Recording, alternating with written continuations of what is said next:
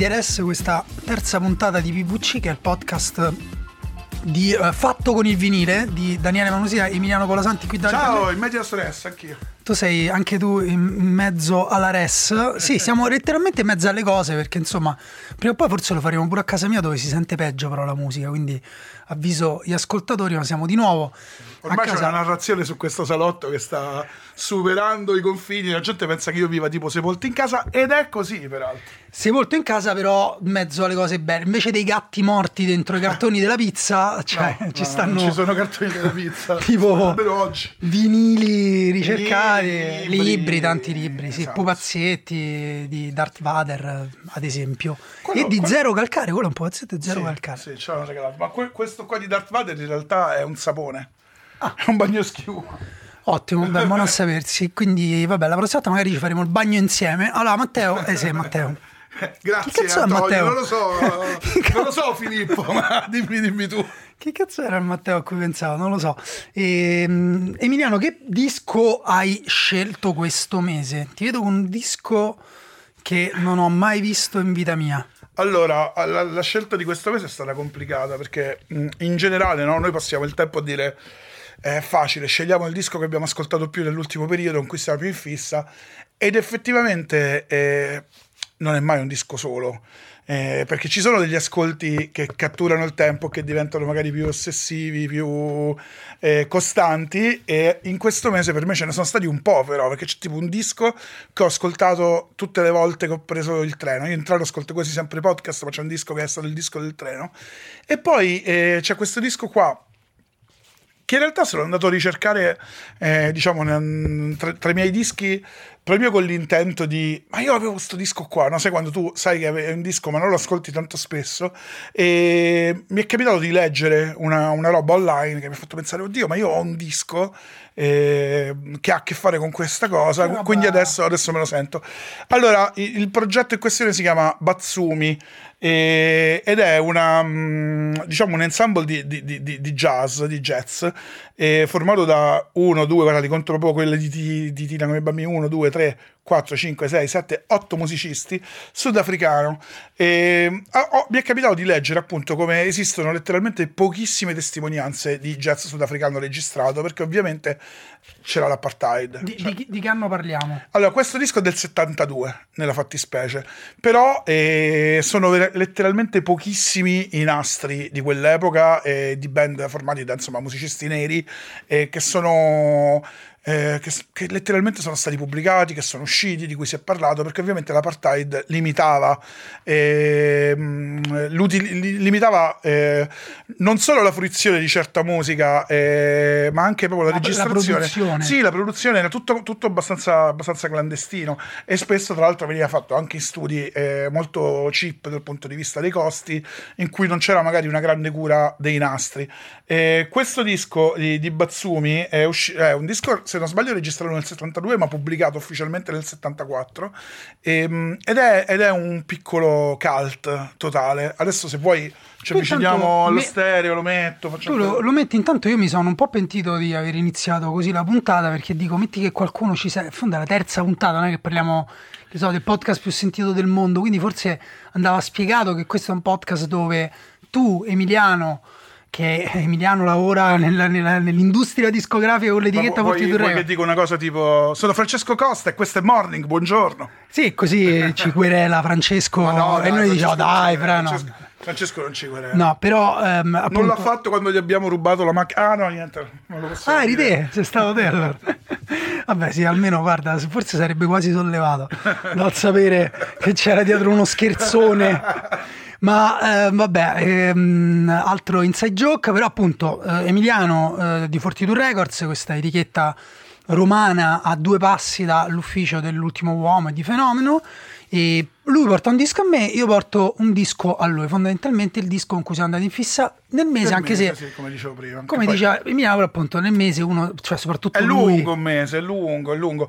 La cosa carina che ripetiamo ossessivamente all'inizio di questo podcast è che dietro c'è proprio un antico gesto, cioè quella di andare a casa di un amico con un disco, che è una cosa che facciamo sempre meno. E c'è anche il disco proprio ma- materiale, Esatto. cioè poi magari capiterà prima o poi di farlo anche con qualcosa. Ma sì, non, non poniamo limiti, diciamo, Però alla fruizione. l'importante l'importante però... è ritornare sull'idea proprio anche solo del disco, magari come entità più astratta, non per forza di vinilo o di CD, però come insieme, cioè con una storia, con, che tu eh, come dire, possiedi carnalmente, Comunque anche io, mentalmente. Io ti devo dire, mi sono dato la regola che se vado in fissa con un disco e ne voglio parlare qua, comunque lo devo comprare. Infatti cioè, la cosa che volevo dire a te, ai nostri ascoltatori, che sto andando economicamente in rovina da quando facciamo questo podcast.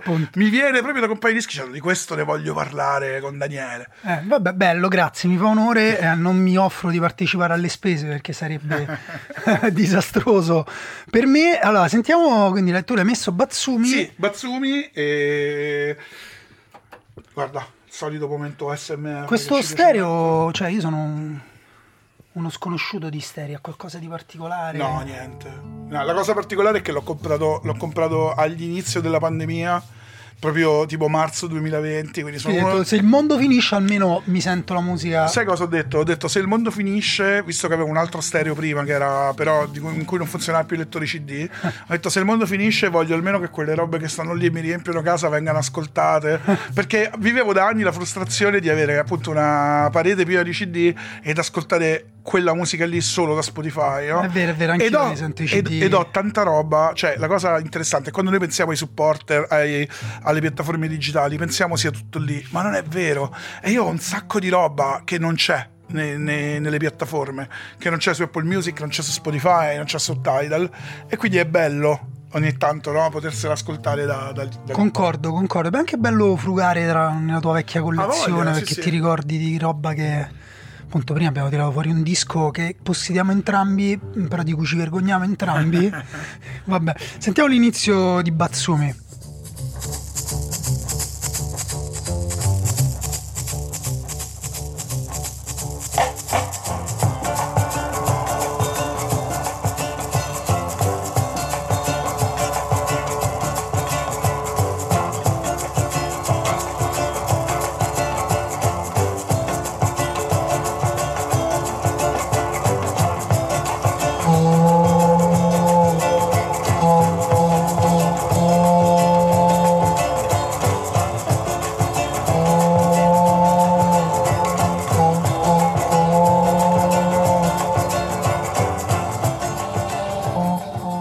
Suono di una balena in questa prima traccia. Tipico animale sudafricano, probabilmente. Oddio, boh, eh sì, può sapere, non, lo so. Saperlo, non lo so. Non ci sono mai, costa troppo. Il Sudafrica e appunto noi dobbiamo comprare i dischi, quindi io, non ci io, andremo io, mai. Io invece ci sono stato, peraltro. E, e per lavoro? Ci sono stato inviato. Per cacciare qualche animale? No, no, ci sono stato inviato eh, da Rolling Stone Italia a documentare il primo concerto in Africa di Snoop Dogg quando era diventato Snoop Lion, quindi quando si era convertito al reggae Fantastico. e tutto. E in quella frangente, durante una conferenza stampa, Snoop disse una cosa bellissima. Cioè, a un certo punto un giornalista gli chiese: Ma qual è l'emozione più grande che hai avuto in vita tua?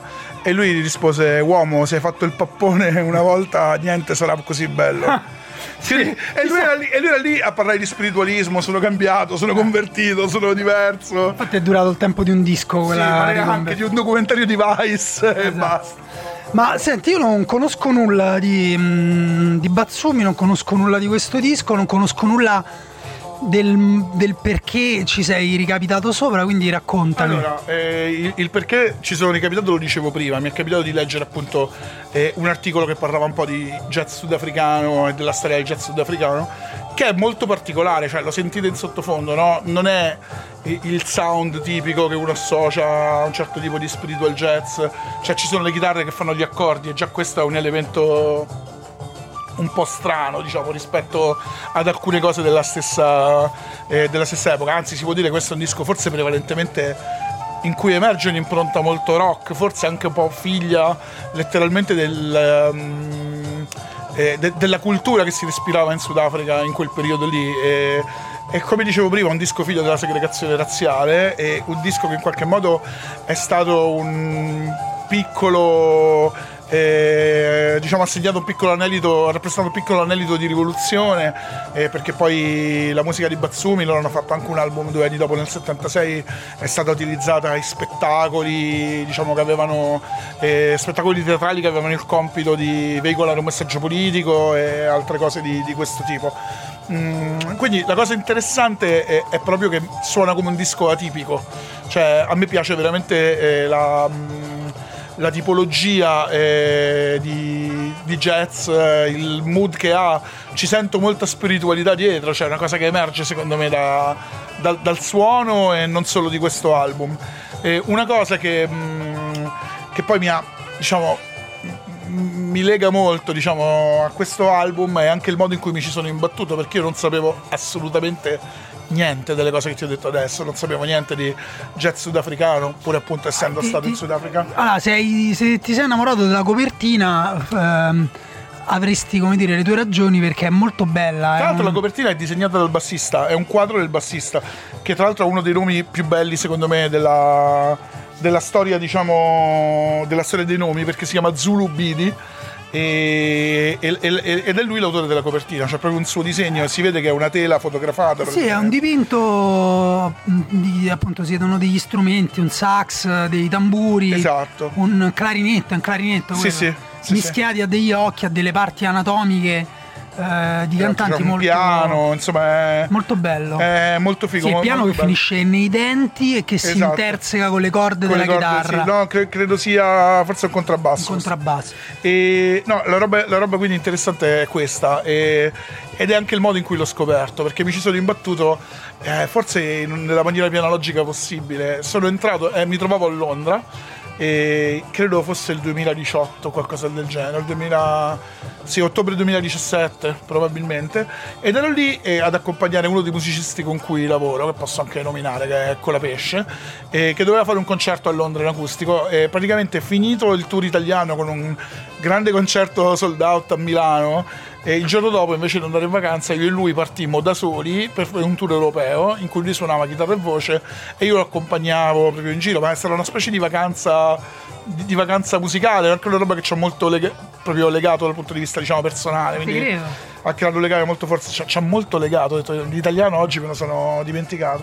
No, però ha creato un legame molto forte tra noi dal punto di vista personale e ad un certo punto eravamo lì e ho detto: Senti, io voglio andare a questo negozio di dischi, che è il mio negozio preferito. Eh, Come si chiama? Di Londra, che si chiama Honest Jones, che è anche una label fighissima. Eh, c'è ancora, ci sarà ancora. C'è ancora, adesso in realtà due sedi. Eh, una, quella storica, che è quella dove appunto ho scovato questo disco, che è West London, e un'altra King's Cross. La sede di West London ha una particolarità. Una è attaccatissima alla Westway, cantato dai Blur in Under the Westway, e infatti lì c'è lo, lo studio di Damon Albarn, eh, se non sbaglio proprio al piano di sotto di Horace Jones, e Damon Albarn è uno dei soci sia dell'etichetta che del negozio, perché quel negozio stava chiudendo e lui l'ha salvato dal fallimento, entrando in società, e, ed è poi la, la, rilanciato, è un, forse il miglior eh, negozio di Londra per quanto riguarda la musica, diciamo, cosiddetta world music, ma anche un certo tipo di elettronica, techno, un posto fighissimo. Damon Albarn che infatti sta piuttosto in fissa con la musica appunto world, Sentiamo l'inizio di questa seconda traccia o ne avevi un'altra che volevi spingere? Sentiamo questa, poi ti faccio sentire una cosa.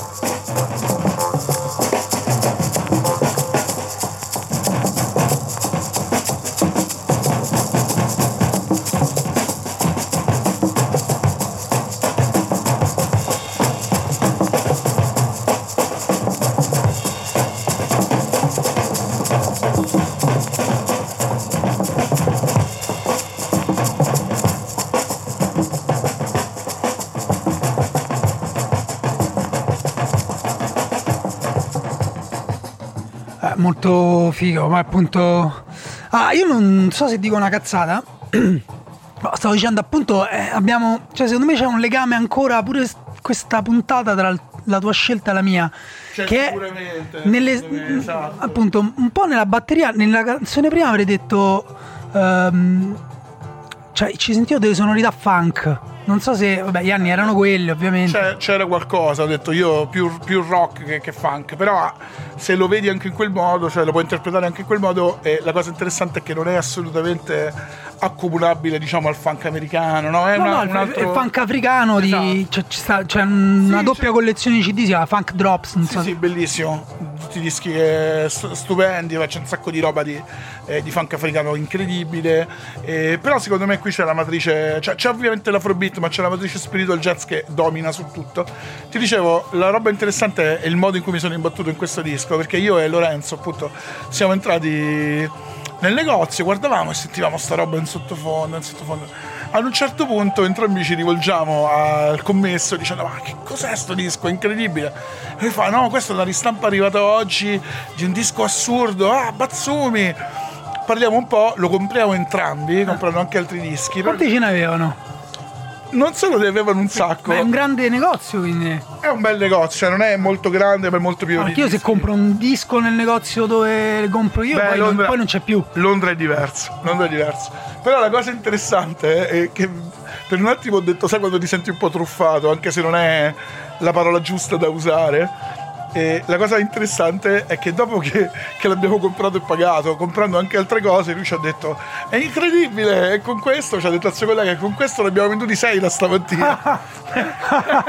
Però effettivamente il ruolo del negoziante è anche quello. No, e poi no? secondo me c'è una cosa che nei negozi di dischi suona tutto meglio. È vero. Cioè tu entri nel negozio di dischi, loro hanno messo qualcosa in sottofondo per una ragione che credo sia puramente psicologica, non riguardi i sensi, ma sia puramente psicologica, dici fico questo, che cos'è? E poi c'è Bellissimo. sempre questa autorità che io, almeno io personalmente, do a quelli che vendono i dischi. Esatto, Cioè io ho certo. una serie di personaggi nella mia vita che vendevano dischi che erano dei guru per me. Sì, ma anch'io, anch'io, ma tuttora eh, ho. eh, Qual era il tuo negozio di dischi di Roma preferito quando eri... Allora, come tutti, la disfunzioni musicali. Disfunzioni musicali per me perché c'aveva anche questa cosa, poi non come tutti, non è vero, però aveva questa cosa bellissima che potevi... Che è vicino alla stazione Termini, È per chi vicino alla stazione. Termini, esatto, era Molto San- grande. Era San Lorenzo, molto grande. Negli anni d'oro e di fine anni 90 aveva addirittura due sedi, sempre a San Lorenzo, una solo di dischi usati. Sì, adesso al posto c'è una libreria Tomo, Esatto, esatto. a San Lorenzo e si sono spostati alla stazione Termini, però insomma ancora esiste. Ma dai, no, No, disfunzioni disfunzione no, no. come si chiama no, no. alla stazione Termini? Qual è quello della stazione Termini? Boh, vabbè, ho detto una cazzata. Mille mi Records. sono, mi Mille sono- Records. Boh, forse sì. Quello Uno stazione Termini grande. secondo me è il Mille Records che è riaperto poi da poco, Ah, vabbè, mi sono confuso. Io comunque invece andavo a No, Viale- Dis- Disfunzioni ha chiuso comunque, Ah, ha chiuso anni proprio. fa ed era un posto di culto, ma in cui tra l'altro cioè, ci- beh, capitava che ci facevano dentro tipo showcase le CSI di pomeriggio, Ah. era un posto veramente mitico e consiglio a chi vuole cercare su YouTube c'è un documentario girato da tra l'altro girato da dei- delle persone che lavorava a Video Buco che è un'altra quello cosa iconica di- Mentana. no quello storico era sempre a San Lorenzo E che cazzo? però la persona che lavorava a Videobuco, che è un altro posto appunto che ha segnato secondo me la vita di molti romani, e il- la persona di Videobuco ha fatto un documentario su disfunzioni. Bello, vabbè, abbiamo. Io mi devo- sono ignorante, quindi me lo guarderò anche io. Tra l'altro No, prima, sì, visto che è bello, dai, facciamo pubblicità a negozi di dischi. Prima fuori onda parlavamo di un negozio di dischi del Pigneto che si chiama Blutopia e le persone di Blutopia sono tutti ex disfunzioni musicali. Ah, ecco, vedi, infatti io compro sempre i dischi che loro mettono. Quando mi vedono fanno play. e, no, io invece andavo a Viale 21 Aprile, non so se tu ci sei mai stato, da Bruno Turcano, che era un negozio piccolo. Molto piccolo, pieno di zanzare. Eh. E lui era, vabbè, chi l'ha frequentato magari boh, se lo ricorda, gli fa piacere. C'ha la coda, i capelli lunghi, pelato. Viveva con la Che è madre un fuori di Roma. capelli tipico da negoziante di dischi. Esatto, e lui praticamente aveva due particolarità. La prima, vabbè, ti faceva accumulare roba che tu poi non avresti mai comprato, quindi ti facevi dei buffi incredibili che poi non ho mai Esatto. estinto. Lui ha chiuso, io non l'ho estinti. E eh, vabbè, era pieno di zanzare, lui ci dà le zanzare. E poi lui scriveva delle vignette eh, sopra i poster che gli mandavano le case discografiche. Quindi era uscita, che ne so, la raccolta di Nirvana e lui sopra ha scritto una cosa su Kurt Cobain che faceva uno scherzo impiccandosi con un elastico. Una co- con quest'ironia qua strana. Comunque, Bruno, credo l'altro giorno l'ho cercato su Discogs. Esiste, non so come Ok. vende i suoi dischi, però quel negozio a Via 21 Aprile che gli hanno conteso per anni un hotel e una farmacia dentro cui era schiacciato è stato alla fine venduto alla farmacia. Ah, figo. Ti devo dire che, mh, vabbè, io sono poi legatissimo, in realtà io ho fatto tutta la parte, diciamo, adolescenza in provincia e sono legatissimo a un negozio di Frosinone che si chiama Musicheria, che era letteralmente poi in un posto eh, come quello era proprio un punto di incontro tra le persone che magari si ascoltavano la musica e non la musica che, pi- che piaceva a tutti, quindi era super figo. Va bene, ma Comunque- abbiamo fatto una digressione sui negozi di musica di Roma che tra l'altro secondo me meriterebbe eventualmente anche un, un ulteriore approfondimento, però fammi sentire quella cosa che Allora invece... sì, io, io adesso faccio una cosa, mentre tu intanto parli, magari io giro il disco. Ok, io parlo intanto mentre Emiliano gira il disco. Niente, Bruno Turcano, io ci andavo tutti i giorni praticamente, anche perché era vicino a- all'università dove mi, dire, mi accollavo per studiare in biblioteca che era Villa Mirafiori, anche se non ho nessun diritto. E, e poi mi fermavo lì, ascoltavo i CD, eh, lui mi faceva arrivare anche roba che pensava potesse interessare a me e l'apriva, la sentivo e poi non la compravo. No, ogni tanto la compravo. In realtà mia madre mi rinfaccia sempre che ho speso troppi soldi in CD. Oggi li guardo e penso sono troppo pochi. Ah, facci sentire questa. Emiliano è pronto.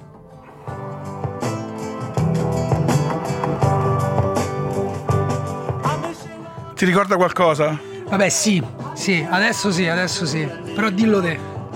Siamo le ragazze. Di? Di, di, di- Cioè, non se- del eh, Pigneto, ma l'equivalente esatto. milanese. No, beh, non so se è l'equivalente milanese del Pigneto a Porta Venezia, però se qualcuno di voi conosce quella traccia di Mixcheta, avrà riconosciuto questo campione e magari avrà avuto lo stesso motto di stupore che ho avuto io dopo aver comprato il disco a Londra, dopo aver preso un aereo, essere tornato a casa, l'ho messo, ascolto il lato A, metto il lato B e nell'ultima canzone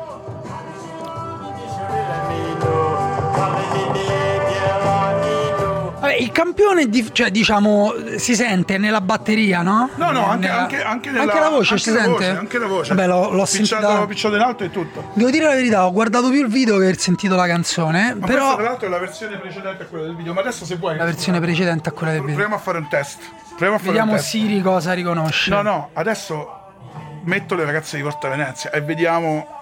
No, facciamo sentire il campione live. Vai, allora io intanto abbasso la musica di là. Sì.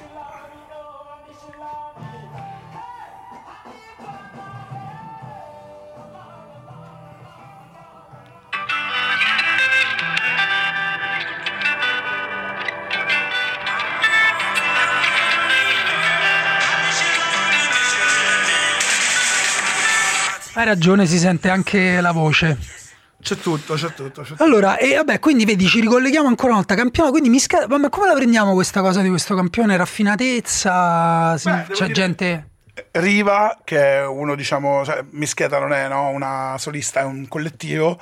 E Riva, che è quello che si occupa delle produzioni musicali, è abbastanza un musicista, compositore molto, molto, molto, molto bravo.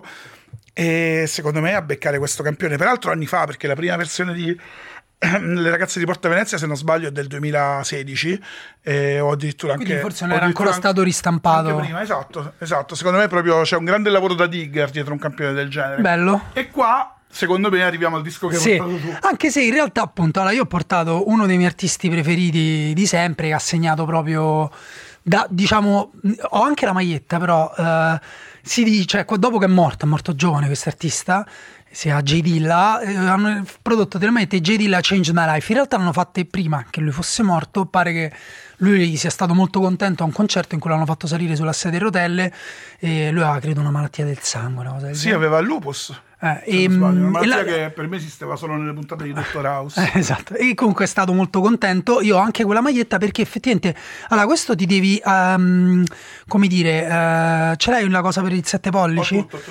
L'adattatore e, an- e la velocità no, mi sa che è sempre 45. E ecco perché questo è il primo disco, il disco d'esordio di J Dilla. No, lato questo lato, che eh, si chiama Welcome to Detroit. Lui, ovviamente, molto legato a Detroit. ehm, e- ed è eh, appunto proprio il primo il primissimo disco eh, solista lui ha già lavorato con Farside eh, Tribe Called Quest eh, insomma era conosciuto come produttore Digable Planets, se non sbaglio, aveva già fatto. non, non lo so, però a un certo punto fa, la BBE, che è un'etichetta tra l'altro di Londra, gli dice di fare come cazzo gli pareva. E lui ha fatto questo disco, io ho scelto la traccia The Clapper, si chiama, dove tra l'altro il beat non è suo.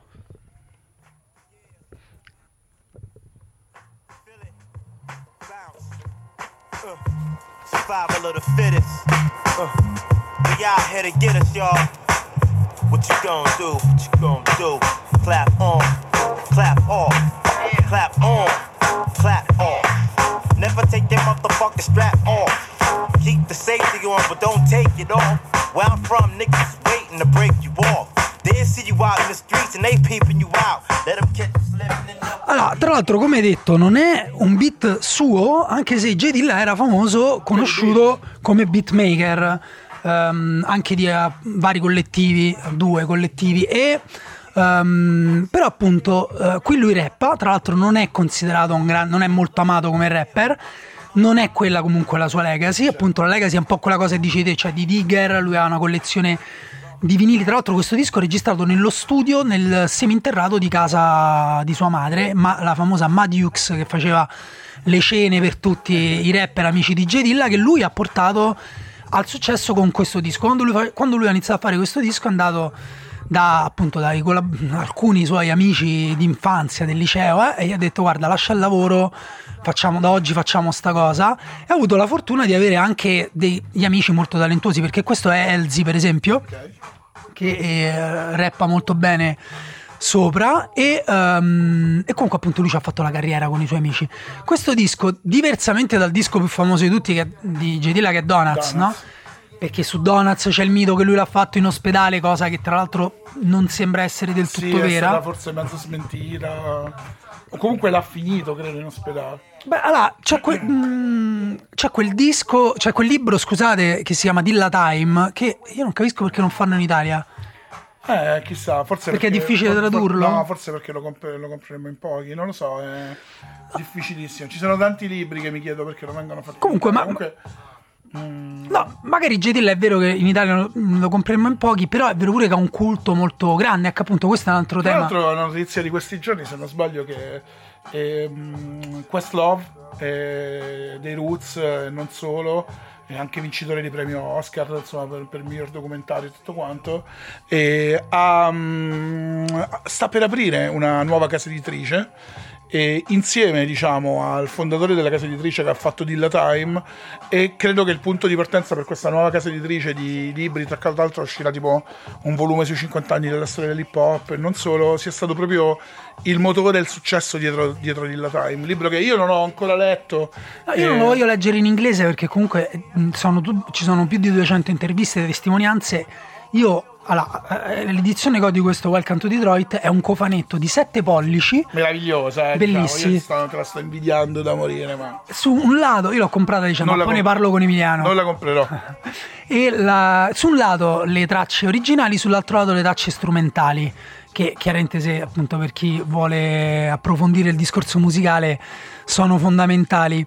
E ehm, però appunto, eh, oddio che stavo dicendo, ah sì, che ehm, il culto legato a J. Dilla arriva pure al punto che la persona che ha scritto il libro Dilla Time è eh, un professore universitario, cioè un professore di una scuola Sì. che, di- che studia musica e che come dire, appunto, fa, fa un corso su J. Dilla, la drum machine di J. Dilla è nel museo di storia afroamericana di Washington, quindi, cioè, come dire, è abbastanza arrivato, mh, come dire, può stare tranquilla, la, la sua legacy è tranquilla. Questo beat non l'ha fatto lui, ma l'ha fatto eh, Karim Riggins, e anche questo è molto bello, no? che lui nel suo primo disco, la terza traccia, c'ha il beat che gli ha fatto... un altro eh, per un beatmaker è... Sì, poi l'avrà rilavorato. No, l'avrà no, dico per un beatmaker è strano, ma in realtà neanche troppo perché è- fa parte anche proprio della mentalità dell'hip hop, quella di scambiarsi, scambiarsi i pezzi. No? Lui lì in quel pezzo era rapper, quindi eh, ragionava da, da rapper.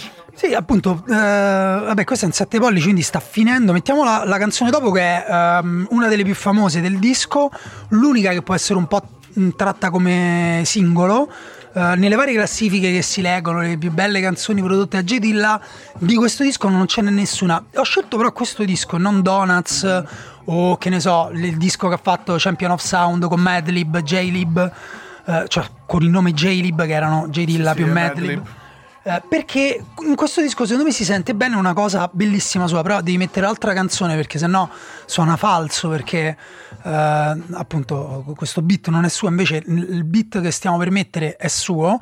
Eh, J. Era è, stato secondo me il più grande eh, batterista hip hop della storia della batteria hip hop, ma forse è anche riduttivo chiamarlo batterista hip hop perché la, la sua cifra stilistica, eh, che è eh, questa batteria ritardata con tante pause, ecco, il collegamento tra questo e la puntata precedente, i karate, perché, mh, mm, dire, perché i nostri gusti seguono una traiettoria, sono gli spazi vuoti. Cioè gli spazi vuoti nella musica di Gedilla che nell'hip hop sembra quasi un controsenso. Invece sentite questa canzone si chiama effettivamente Pause, cioè quindi pausa, ed è, um, ed è, appunto molto esemplificativa di questo ritmo che Gedilla diceva è il ritmo con cui lui uh, muove la testa, cioè annuisce mentre fa musica.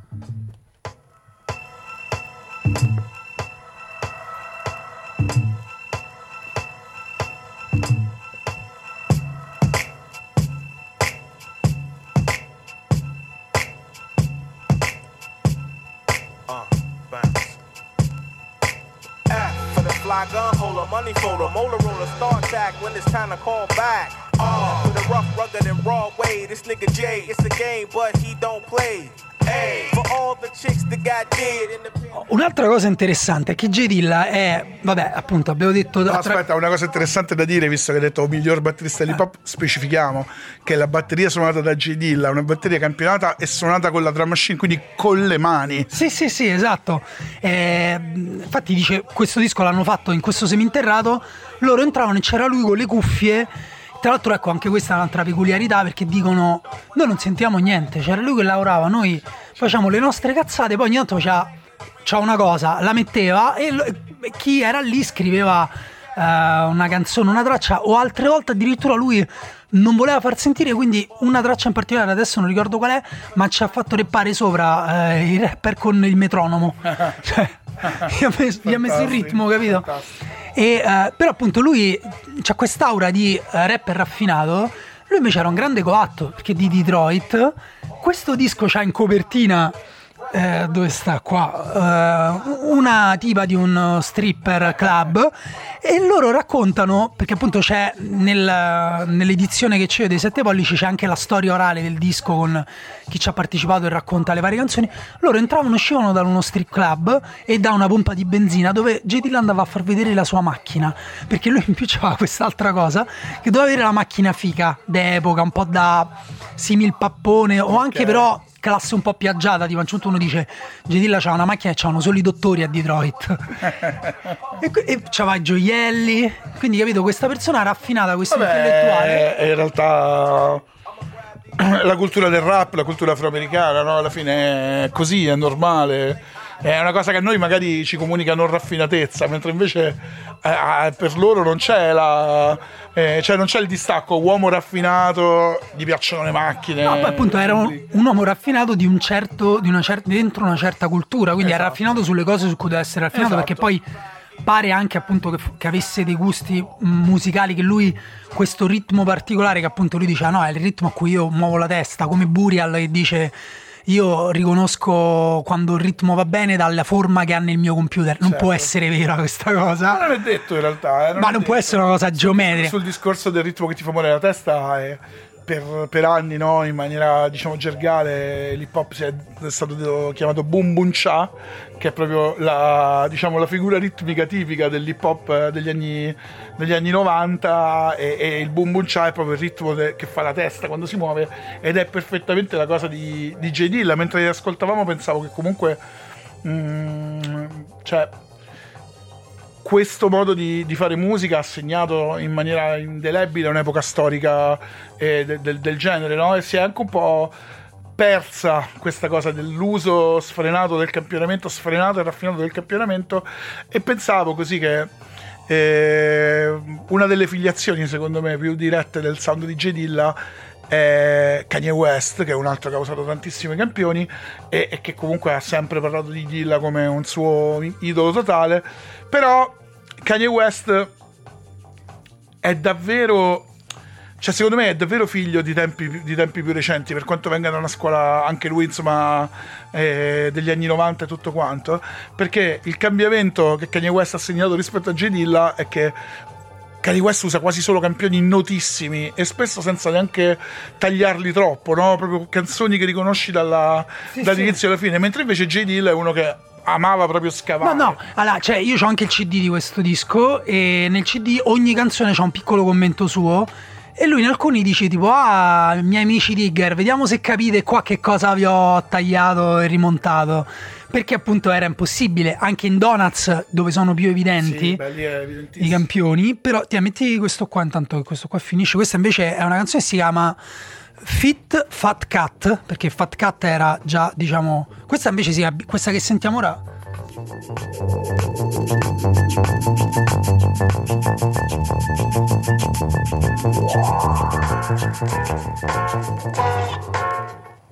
Questa si chiama Big Booty Express, eh, BBE tra l'altro, appunto. E, e questa lui diceva: C'avevo in testa questa canzone da un po' di giorni, mi ricordava un po' Terminator.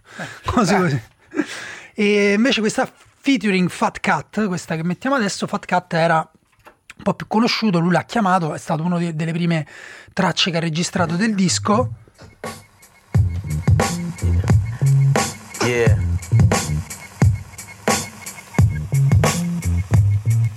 Yeah. I like this shit. You know, over the years, I seen MCs come and MCs go. Niggas on tour getting paid doing whack ass shows. With gay ass flows, y'all lost some hoes to me. Fat cat, who you thought it was supposed to be. You got a hot single, now your ass over 3. Phony niggas like you don't even come close to me. I'm from Detroit City where my styles ain't free. Wanna hear some real shit, you gotta pay me. Get what's passed down through my family tree. My mama, my big brother, my two sisters, and me. Ronnie Cash, the ill bastard B.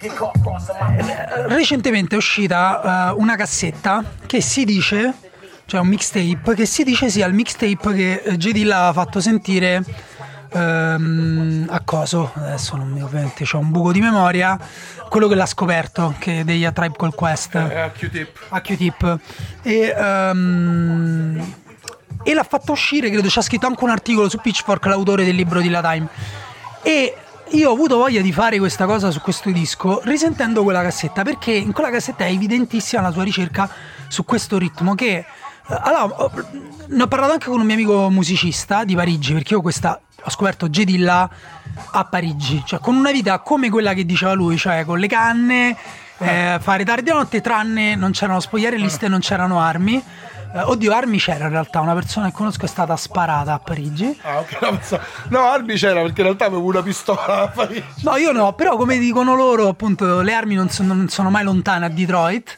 E ehm, comunque da lì sono andato in fissa totale, cioè noi passavamo pomeriggi, sere a sentire eh, Pit Rock, J. Dilla, Madlib, eh, DJ Spin, i Little Brother, cioè tutta questa roba qua. E ehm, questo mio amico poi fa il musicista, comunque che io ho conosciuto perché lavorava in una trattoria italiana dove io ero andato a dare il curriculum fondamentalmente. E eh, deve ancora uscire il suo primo disco, è una- un, un artista torturato anche se fa musica, molto difficile mh, produrre questo primo disco, però ogni tanto mi fa sentire delle cose molto belle. E io gli ho detto senti ma che c'è di come la descriveresti te la batteria di?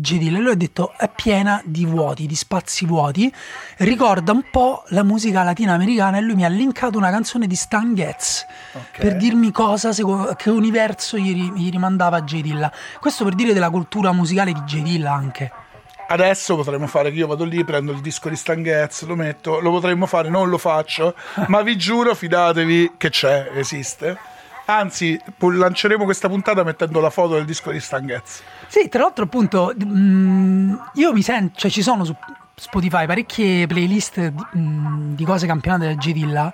È semplicemente impossibile capire dove le ha messe, cioè a parte quelle di... A parte eh, le cose di Donuts che di sono Donuts, più, più note. perché sono più usate anche proprio in maniera più connotativa, cioè Sì, il no, no, significato... poi più note, non note le cose che ha campionato, ma si sa che lui ha campionato quelle cose. Cioè, Su Donuts comunque è stato scritto tantissimo. no? Poi la roba interessante ehm, diciamo così, eh, ci sono alcuni dischi che pur essendo prevalentemente eh, strumentali eh, rappresentano veramente tanto lo spirito del tempo e Danaz è un disco che a sua volta ha ispirato saggi, articoli, perché è un disco in cui veramente dentro c'è un mondo, un mondo sonoro. Sì, sì, siamo arrivati a parlare dell'arte del campionamento che è appunto mh, forse una delle cose più sottovalutate secondo me dalla cultura occidentale perché tira in tutto, tira in il remix, tira in le riletture, le influenze, le citazioni. Beh, la, la cosa super interessante è che appunto ogni cosa che noi ascoltiamo può vivere in mille forme diverse e anzi riconoscere un campione andare a scovare quel campione è poi una parte no, super, super, interessante del, della faccenda per, permettimi infatti di chiudere con un uh, ringraziamento speciale a Valerio Del Prete Delfi in arte Delfi uh, unico beatmaker che io conosco qui a Roma. No non è l'unico c'è oddio no non è a Roma però c'è mh, vabbè nell'universo che pubblica anche anche Delphi, perché Delphi eh, è un, metà di, di Tiger and Woods, insomma, chi conosce Fenomeno lo conosce perché tutte le sigle sono su anche quella di PVC. Sì, eh sì, esatto. E, però appunto lui pubblica, ha pubblicato anche una cassetta di beat, oltre a tutte le sigle di fenomeno che trovate appunto su questa cassetta di Spalato, Wiale, scritto WY Ale, eh, perché Viale Spalato credo che è la sede del post. No, Ho svelato quest'arcano. Non sono arrivato mai. Però è, eh, oltre a quella cassetta lì ci ha pubblicato anche un'altra cassetta di beat suoi originali e uh, in quell'universo lì ci sono altri beatmaker tipo uh, M The Third che è un altro okay. che ogni tanto fa anche delle live. Io vado, so, siamo in tre a vedere la live di lui che mette, che mette, dischi. Però appunto è una so, molto sottocultura. Sì beh in realtà sottocultura che però ha avuto cioè eh, l'hip hop come lo concepiamo adesso eh, non esisterebbe senza il campionamento. Poi ovviamente la musica si evolve e anche lì no, ci sono stati proprio dei passaggi verso, c'è stato il momento in cui andavano di moda, forse non è ancora finito, i sintetizzatori anni 80 suonati e penso alla roba che fa il P per esempio, di, sia ai tempi dei Company Flow sia poi Rand Jewels, il P è uno dei beatmaker produttori migliori del della mm. storia del, del genere appunto con J. Dilla ed è uno invece che suona molto e tra l'altro lui invece di andare a pescare da lui andava a pescare tantissimo dalle colonne sonore anche italiane quindi altri oppure se posso fare no, un nome poi all'808 volevo dire tipo il, il sì, certo. della trap cioè quei rullantini lì sono in realtà eh, la ritmica di uno strumento della Roland no? sì sì no anche per fare un nome più fighetto che però secondo me conoscono in Italia conoscono tutti Thundercat che ha lavorato anche con Kendrick Lamar Thundercat è diciamo un fioccio di J Dilla, cioè le, la ritmica di J Dilla è stata proprio infilata nel suo cervello. Beh, ma non solo, c'è tutto eh, la, la, cricca, diciamo che veniva chiamata The Soul Quarians. Eh, lui, lui, era parte, esatto, J Dilla ne era parte. Esatto, J Dilla eh, era parte dei Soul Quarians e tutti quelli lì, quindi Erika Badu, Di Angelo, tutti i Roots hanno continuato negli anni a implementare elementi della musica di J. Dilla nelle loro, nelle loro cose. Ci sono tantissime tracce di ognuno di questi che abbiamo nominato che sono proprio dedicati a Dilla, che parlano di Dilla, che lo citano. E... Eh, eh, però il legame tra l'hip hop e il jazz, no, ad esempio in Madlib è molto evidente. Madlib ha anche fatto un disco con la Blue Note, sì, sì, sì, eh, Shades, of Blue, Shades of Blue di sono tutti i suoi dischi preferiti della Blue Note. Però secondo me è bello perché in J. Dilla si sente il jazz, cioè è appunto queste batterie secondo me sono sì, sì, eh, beh, è un musicista a tutti gli io effetti. Io trovo una grande linea di continuità tra quello che abbiamo ascoltato prima esatto. e quello che, che esatto, è quello ti dicevo prima. Eh, però appunto è super contemporaneo, quindi un, non so se si sta perdendo questa cosa, lo chiedo a te che sei più esperto e poi eh, chiuderei perché non vorrei immalinconirmi troppo e pensare al 2000 come se fossero so, gli anni 50. no, no, ovviamente appunto come dicevo prima i generi cambiano, si, si, si, evol- cioè, si evolvono, e, quindi quel gusto del campionamento in quel modo magari si è perso, ma in realtà continua poi in altri, in altri modi e in altre forme. È interessante la roba che dicevi comunque del, del jazz, perché quando hai nominato Madlib, a me veniva il contrasto tra i due in realtà, no? Che Madlib è stilosissimo, fighissimo, molto elegante. La roba figa di J. Dilla è che... No, era sporco. Era sporco. Vabbè, però perché J. Dilla appunto si è fermato nel 2000, questo esatto. è un esatto. disco eh, del 2001, lui è morto nel 2006 E eh, tra l'altro io eh, la- eh, l'anno in cui ero a Parigi era il 2006 perché l'Italia ha battuto la Francia e anche per quello probabilmente Po- lo po- po- sentiamo a po- roda, esatto. Beh, lì possiamo- abbiamo campionato i White Stripes. Esatto. per fare... esatto, per fare queste Tanto cose. c'è un articolo che racconta la storia di quel coro sull'ultimo uomo. Eh, pubblicità, no, Esatto, vabbè. si sa. E vabbè, sempre di musica parliamo. Nasce da una Eh no, una storia lunga, però c'è di mezzo pure la Roma, il Belgio, ricordo, sì, sì. Vabbè, comunque appunto, ehm, vabbè, finito, abbiamo finito. Abbiamo finito. No, forse, perché poi uno rielabora le cose che- mentre gli vengono dette, le cose che, che- che dicevi prima, forse possiamo dire no, che mm, ehm, poss- forse è strano pensare che J. Dilla, quindi roba di più di vent'anni fa, ormai sia l'ultimo momento in cui il campionamento è stato veramente personale, riconoscibile, eh, forse un po' triste, però forse anche vero, non lo so. Forse anche che cioè, co- era un artista effettivamente speciale, cioè si è creato il culto pure perché era effettivamente unico nel modo in cui Sì, non credo, non credo c'entri solo insomma, la, Anche rispe- scomparsa, la scomparsa prematura. No, esatto, eh, anche- Quello secondo me ne ha arricchito forse il mito, la curiosità e ha portato la sua figura a essere poi Chissà. trasversale. Chissà che avrebbe fatto oggi. No, stavo pensando infatti, la cosa che volevo dire, che forse è una, è una grande chiusa, è che se vo- vogliamo forse considerare come disco che chiude l'epoca del campionamento un disco che compie 10 anni quest'anno, e che è Random Access Memory dei Daft Punk, che è un video in cui i Daft Punk, che hanno sempre campionato tutto e hanno fatto dischi di campionamenti, lì hanno preso L'orchestra. dei musicisti veri, Sì. l'orchestra, dei turnisti a suonare live delle cose che sembrano campionate, perché poi ci senti tranquillamente le robe degli chic, eh, no? è tutto prelevato, è messo lì, ma risuonato live.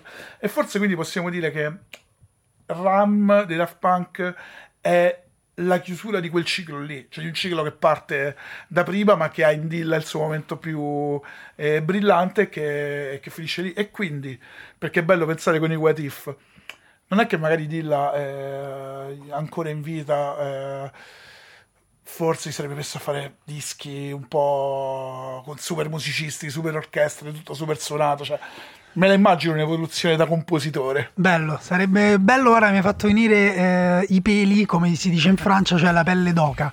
Grazie Emiliano, ci sentiamo tra 3-4 settimane. Eh sì, ormai siamo puntuali come le tasse. e- A presto, grazie Daniele. Ciao.